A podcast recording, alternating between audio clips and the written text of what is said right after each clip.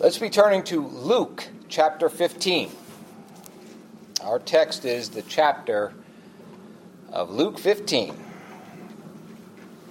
Now, this chapter contains what are basically three parables that together make up one whole parable. And we see in these the great mercy. We see the love of our God for his people, his chosen, redeemed, regenerated, received people. Now, it begins in verse 1 and 2. I just want to read this with you here. Then drew near unto Christ all the publicans and sinners. Now, publicans are tax collectors for Rome. They are Jewish, they're, they're, they're Jews by, by birth, but they're collecting taxes and handing over that money that's collected over to Rome. And so you can imagine they were not very popular among the citizens of Israel. And these publicans and sinners were drawing near to Christ for this purpose, to hear him. And these people would be hated by the religious society of the Jews. They were hated by those who practiced their religion of Judaism as faithfully as they, they thought they could. And they would avoid them. And so these people are drawing near to Christ. And we see in verse 2 the Pharisees and scribes, these religious ones, murmured, saying, This man receiveth sinners and eateth with them. Now, they said this to disparage Christ. They, they said this to knock Christ down in the eyes of the people. Anyone that would list, listen to them, they wanted others to hate Christ as much as they hated Christ. How could he join himself with these publicans and sinners? They're so clearly filthy, vile, wretched sinners. But that's the purpose here of what our Lord says here. It's showing us the tenderness, the love of our Savior for sinners. Guilty, vile, wretched sinners who cannot save themselves. It's, he's showing us just how tender, how warm, how inviting, how gracious God is to his people. Anyone who needs mercy, anyone who needs the grace of God, because they cannot provide a righteousness for themselves, let them come. Come to the fountain, drink, drink, eat, feast upon the Lord Jesus Christ. He's gracious and merciful to all who come to him seeking him, because he's the one who works it in the heart of his people. But we don't, we don't know that.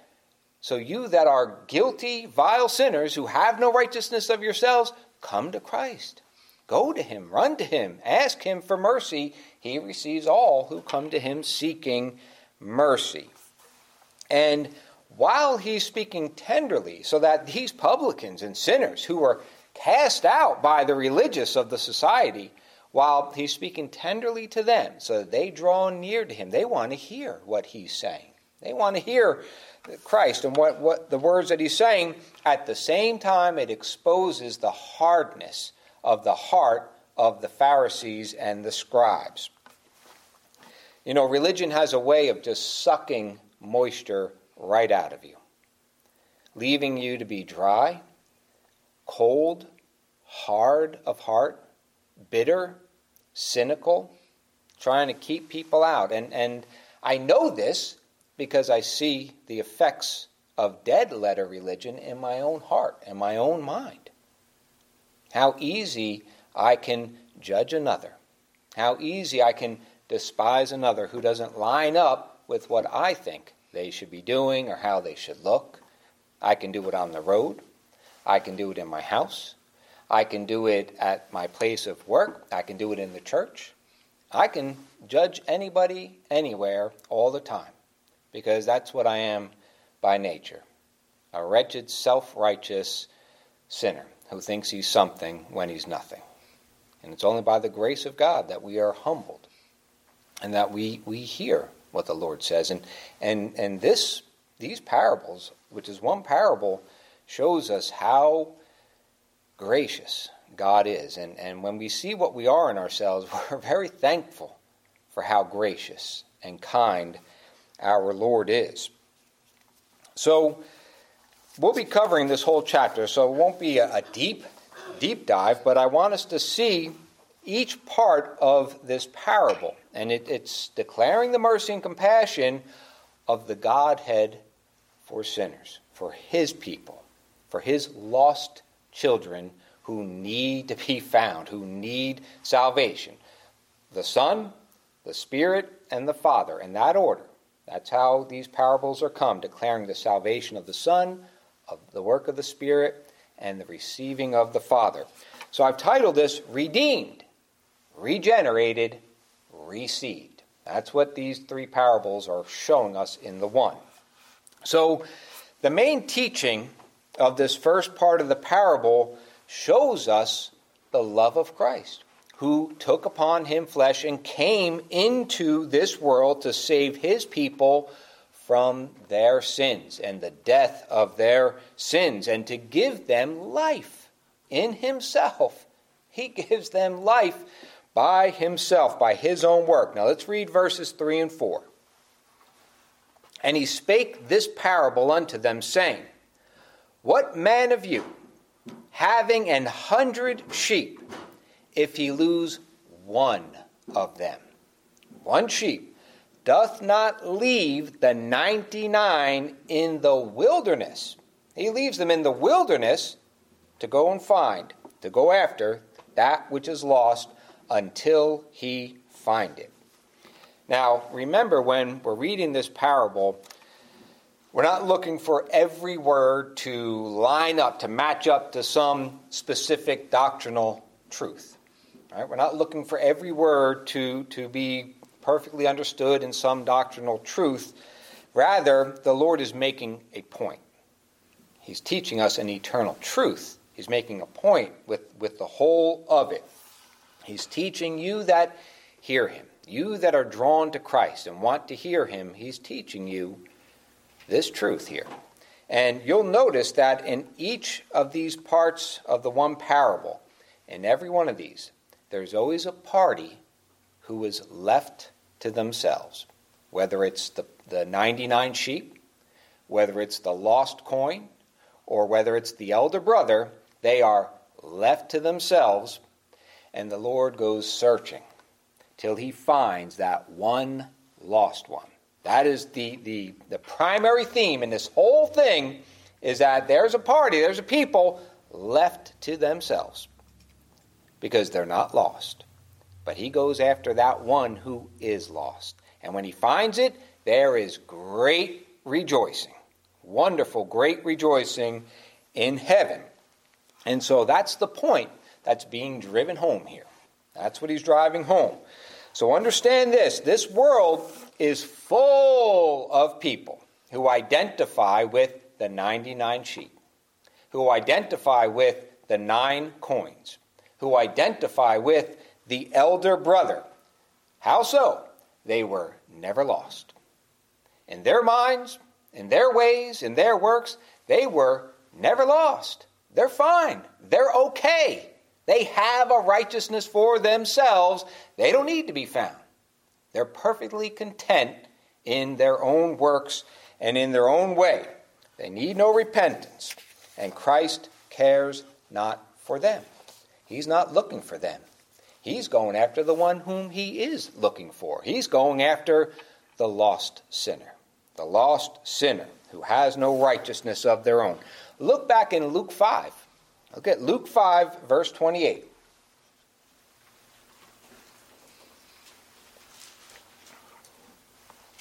This is after Christ calls Levi to follow him. Levi is Matthew, one of the apostles, the writer of the Gospel of Matthew. And we're told that when Christ called him, Levi left all.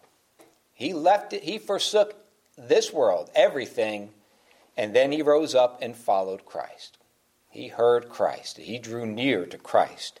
And Levi, verse 29, made Christ a great feast in his own house, and there was a great company of publicans, others, just like Levi. Levi was one of those tax collectors. And of others, that is, sinners. Publicans and sinners that sat down with him, but their scribes and Pharisees, those in the city, their, their religious bunch, murmured against his disciples, saying, Why do ye eat and drink with publicans and sinners? And Jesus answering said unto them, They that are whole need not a physician, but they that are sick. I came not to call the righteous, but sinners to repentance. You see that? We know all men are sinners, but all men don't know that they're sinners. They don't believe that they're sinners. They're righteous, they're fa- fine, they don't need to be found because they're not lost. And that's what Christ is building on here. He's building on this, only this time we're seeing more deeply the tenderness, the love, the willingness of God to save sinners who come to Him, who come believing on Christ and calling upon the grace of God in Christ. So the man who leaves the other 99 sheep to themselves and seeks that one lost sheep is the Lord Jesus Christ. That's who's the, the, the one who seeks after the lost sheep in this parable here. It's Christ. Verse 5 and 6 When he hath found it, he layeth it on his shoulders, rejoicing. And when he cometh home, he calleth together his friends and neighbors, saying unto them, Rejoice with me, for I have found my sheep, which was lost. What is Christ talking about here? What has he done? He's describing what he has done for you that are sinners, who have no righteousness and cannot save yourselves, when he came into this world in the likeness of our sinful flesh, yet without sin, and he faithfully went to the cross, bearing you, bearing your sin, bearing the wrath and punishment of God against you for your sin, to make a righteousness for you. And he didn't do this angry about it or upset. He does it, he did it rejoicing. He put you on his shoulders rejoicing.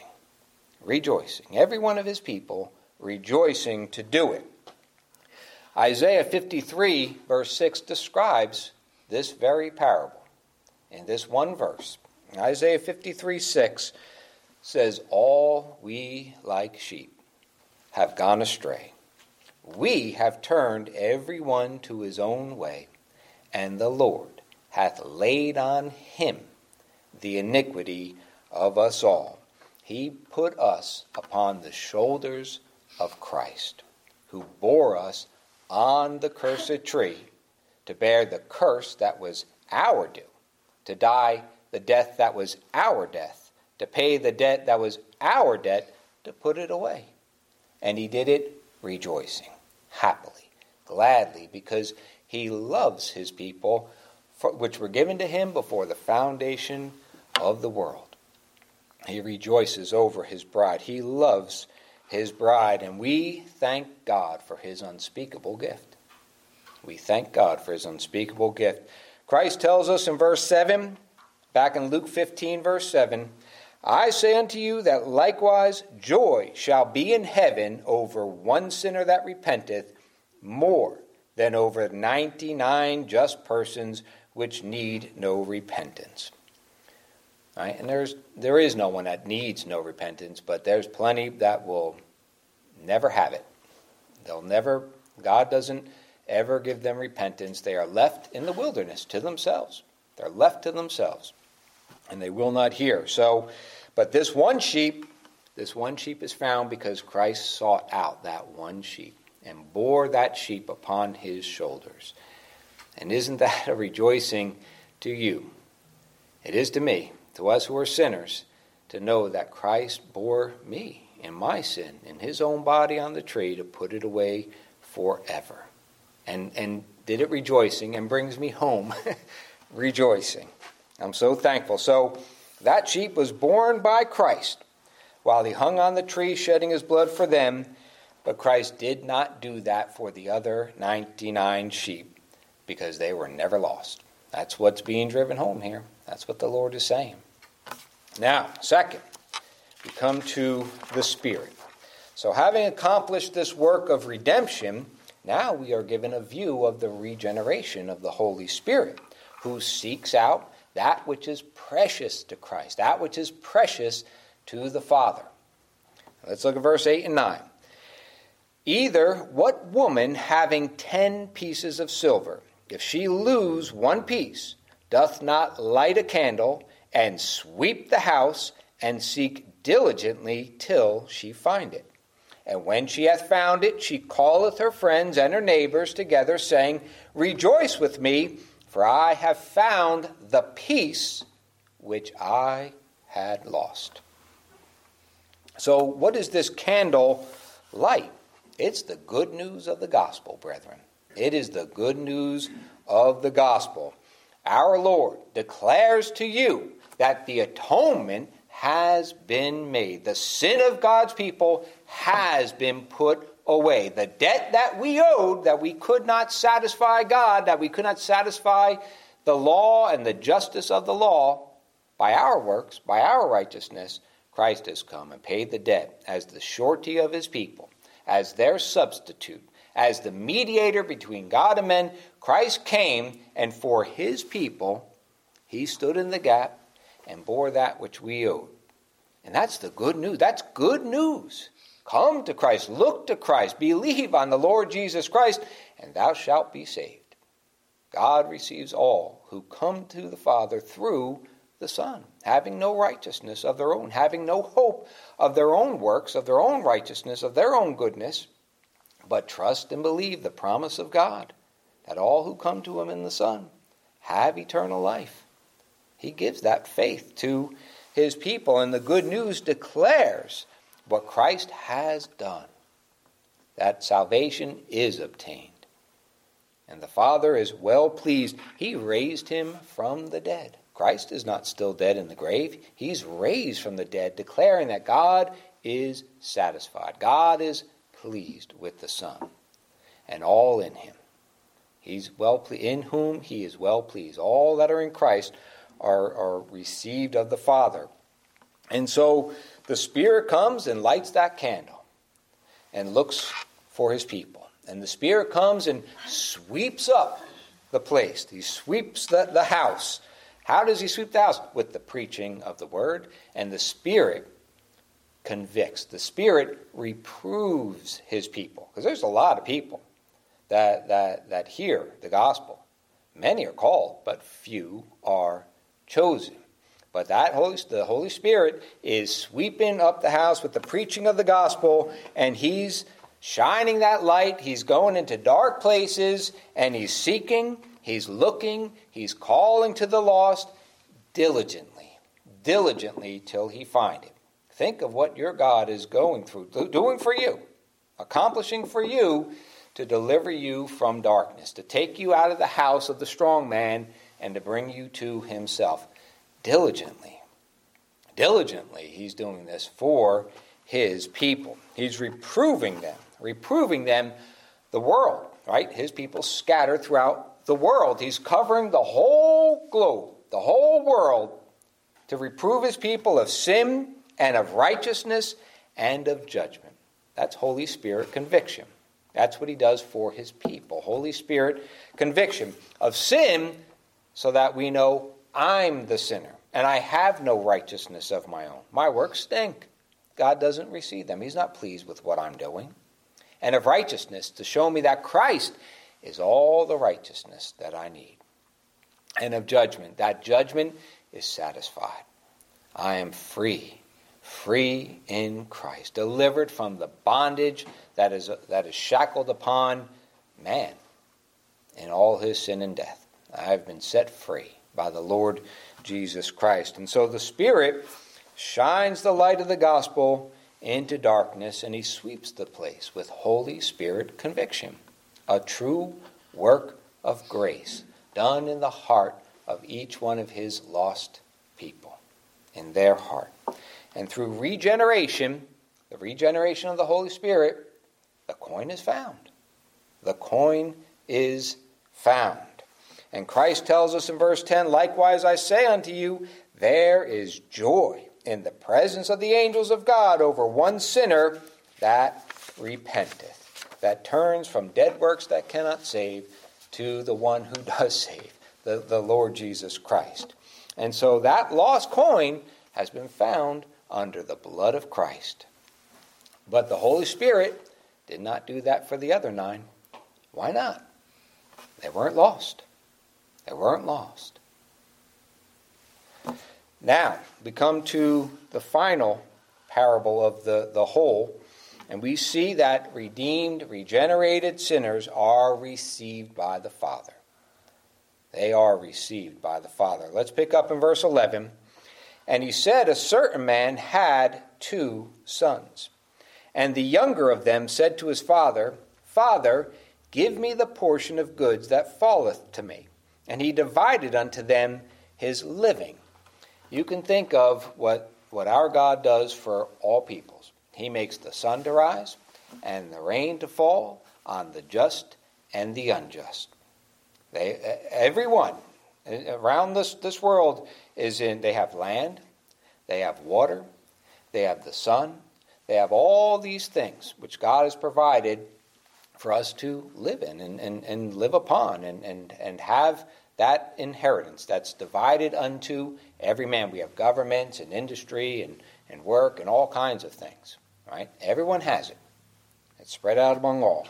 And not many days after the younger son gathered all together and took his journey into a far country, and there wasted his substance with riotous living. He wasted it. That's what prodigal means.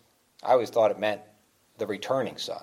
Nope, it means you're a waster. You wasted what God has given to you. And that's what, what we are. We're wasters. We waste our time, we waste our energy, we waste our money, we just waste everything on riotous living with no thought of God who gave it to us. That's how we are by nature. And so that's what is being described here that all of us in Adam are born dead sinners, dead, dead in trespasses and, and sins. We waste that which God's given us. But we're going to see that this one, this one, this younger son here, God has set his love upon. And God will be merciful. And God did something for this one that he does not do for, for the rest, for the elder son. Right? There's even a picture in there of, of the, the flesh and the new man, but, but, but it's just showing here that God has his people, that he will bless, and he brings them under conviction. He brings them under conviction.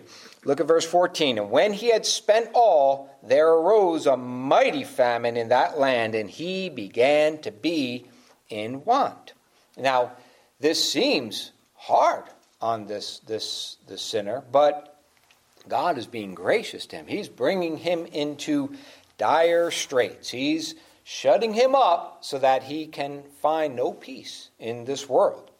And, and so he finds no rest, no peace from the dead things of this world. And he's not going to find any peace or rest in dead religion either. That's what we come to here. He seeks it. He's looking for rest. He's looking for peace. He's looking for satisfaction. And that's seen here in verse 15. And he went and joined himself to a citizen of that country. Not God's country, this world. This is the religion of man. That's what he joined himself to, this country. And he sent, that guy sends him into his fields to feed swine. He's throwing out things that are garbage, that cannot save, that are just dead letter religion, that have no sustenance, no value, nothing to save, to save us. And people think that if I just get a little religion, if I just give a little religion to my kids, it'll be good for them. At least I'm setting myself up for to, to be saved. I'm putting myself in a good position. No, you're not. You're making yourself twice the son of hell as you were before in dead works religion. Have nothing to do with it. It's it's the religion of Babylon. It's just dead, dead works. And so this describes the religion of man and its works which God has cursed. They are cursed works. They are just thorns, thistles, briars, bramble bushes. It, it's things that do not save. Now, swine here is swine is a, is a picture of hypocrisy. It's a type of hypocrisy. How so? Well, when God gave the, the Israelites and when the, the clean animals that, that, that they could eat, they were described in two ways, right? They had the cloven hoof and they chewed the cud. And the swine, the pig, has the cloven hoof. From the outward appearance, they look like they're a clean animal, that they are of God. But inwardly, they do not chew the cud. They don't chew the cud. They don't receive the word of God. They do not hear it. They do not believe it. And so the swine is an unclean animal, and they picture hypocrisy. And it says in verse 16 that he would fain have filled his belly with the husks that the swine did eat. I looked that up. I wanted to better understand what, what that was saying. And what, it, what it's saying is he was lusting for the same satisfaction in these things that they found. The pigs loved it. They were well satisfied. They were happy as pigs in mud. They were just rolling around and enjoying this food and seemed so happy. And that's how it is when the Lord stirs up a sinner, sweeps up that dust and kicks it up, and they're troubled. And they're seeking for the true religion. But they find no peace, no rest for their souls in dead works religion. The work of Pharisees, the religion of Pharisees, the salvation of the self righteous. They find no satisfaction. God's people won't find satisfaction there. They'll still be troubled. And, and it says that he was lusting to have that same satisfaction. Why can't I be at peace? They're so happy. I'm not happy with this garbage. It's not filling my belly. I'm not satisfied. Why can't I be like them? And he was just getting more and more troubled and, and worried that it's not for him. God doesn't love him. He's cast out. That's how he sees it. It says that no man gave unto him. Everything he surrounded himself with in religion gave him no satisfaction, nothing to fill his hungry belly. Why? Because God will not allow it. He won't allow his child to just sink down into the mire and be satisfied with death. They won't love the, th- the God's people do not love the things that that the swine love, that the hypocrite loves and is satisfied with. We must have the true and living God. He seeks for those that, that worship him in spirit and in truth. And God's going to have that in his child. He's going to work that in his people. And so Christ doesn't spell out every single detail here in this parable. It's a parable. He's not spelling out every detail, but this man is delivered from dead religion by the redemption of Christ and the regeneration of the Holy Spirit. And therefore, he comes out from among them. He is brought out of the church of Babylon. That's no church at all, it's just a synagogue of Satan. And he's brought out. God delivers his people from dead religion. If, if anyone hears this online and, and you're just sitting in a church just to sit in church, but you know it's death and not the truth, it's just husks of swine, come out from among them. Move if you have to and go to where the gospel is preached and sit under the gospel, that you may be fed, well fed, and satisfied by the Lord Jesus Christ. And so he comes under this conviction, and therefore he returns to the Father. He goes to the Father, being born again, a humbled sinner, believing God. Look at verse 17 through 19. And when he came to himself, right, when the Lord stirred him up, brought him under Holy Spirit conviction, stirred him up so that he wasn't satisfied there and, and, and kept on looking, kept on going back to the Father. He said, How many hired servants of my father's have bread enough and to spare, and I perish with hunger? I will arise and go to my father, and will say unto him, Father, I have sinned against heaven and before thee, and am no more worthy to be called thy son. Make me as one of thy hired servants. And so we see here the effect of God who is able to take a proud, arrogant sinner and to humble him, to bring us low in ourselves, to put our face in the dust, our mouth in the dust, and to, to own that we're the sinner. I'm the sinner. I have nothing to give to God. And that's how he comes to God. With nothing in his hands, he comes to the Father Lord, have mercy on me. Save me. Let me feed upon that bread which you give to your citizens in, in, in your kingdom. Lord, receive me. And so he came seeking satisfaction, the satisfaction that all God's people have in the Lord Jesus Christ. So he arose, verse 20, and he came to his father, but when he was yet a great way off, his father saw him. You know, that makes me think, and this is when, when we're in religion, and we would be hard and cold and distant and bitter and cynical to anyone who seems to have any smoke or any, any the, smoking flax or a bruised reed. The Father says, while he's a, yet a great way off, doesn't know nothing, knows very little. All he knows is that Christ is the truth. And he's trying to get to him. He wants to know him. The Father sees him afar, far way off. That's how we're to be. That's how we're to be. Don't be so quick to cut people off. Be patient with one another. As God is patient with, with us, with me, with you. Be patient with them because we know what we are. We know the thoughts we think. We know the folly we get ourselves into and, and the, the foolish things we do. And yet God didn't cut us off. He doesn't smack us in the face and push us away. He comes to us while we're yet a far way off and receives us. And so he had compassion, the father had compassion and ran and fell on his neck and kissed him. And kissed him. And so that's why the publicans and sinners came to Christ, because he didn't push them away. He ran to them. He went to where they were, in the filthy places that they were in, and he spoke the truth to them, tenderly, truthfully, honestly, saying the things that they needed to hear. And so the scriptures tell us that same thing that, the, that whosoever believeth on him shall never be ashamed. You that are sinners, you that have no righteousness, no goodness, go to Christ. He's gracious. He will not rebuke, he will not cast off, he will not turn you away and send you away empty. Whosoever shall call upon the name of the Lord shall be saved. They shall be saved. And so the son comes and he begins to make his appeal to the father, and the father just shuts it down. He's come. Come on in. Just come in and let's feast. Let's feast. The father said in verse 22 to his servants, You preachers of the gospel, bring forth the best robe and put it on him, and put a ring on his hand and shoes on his feet. You preach the gospel. You tell them Christ, what Christ has done. Bring it. Bring it all. Put it all on them. Just lay it out for them. Let them hear it. Let them hear what's been done. And bring hither the fatted calf and kill it, and let us eat and be merry. Preach Christ. Preach Christ crucified to the people. That's what they need. They need Christ.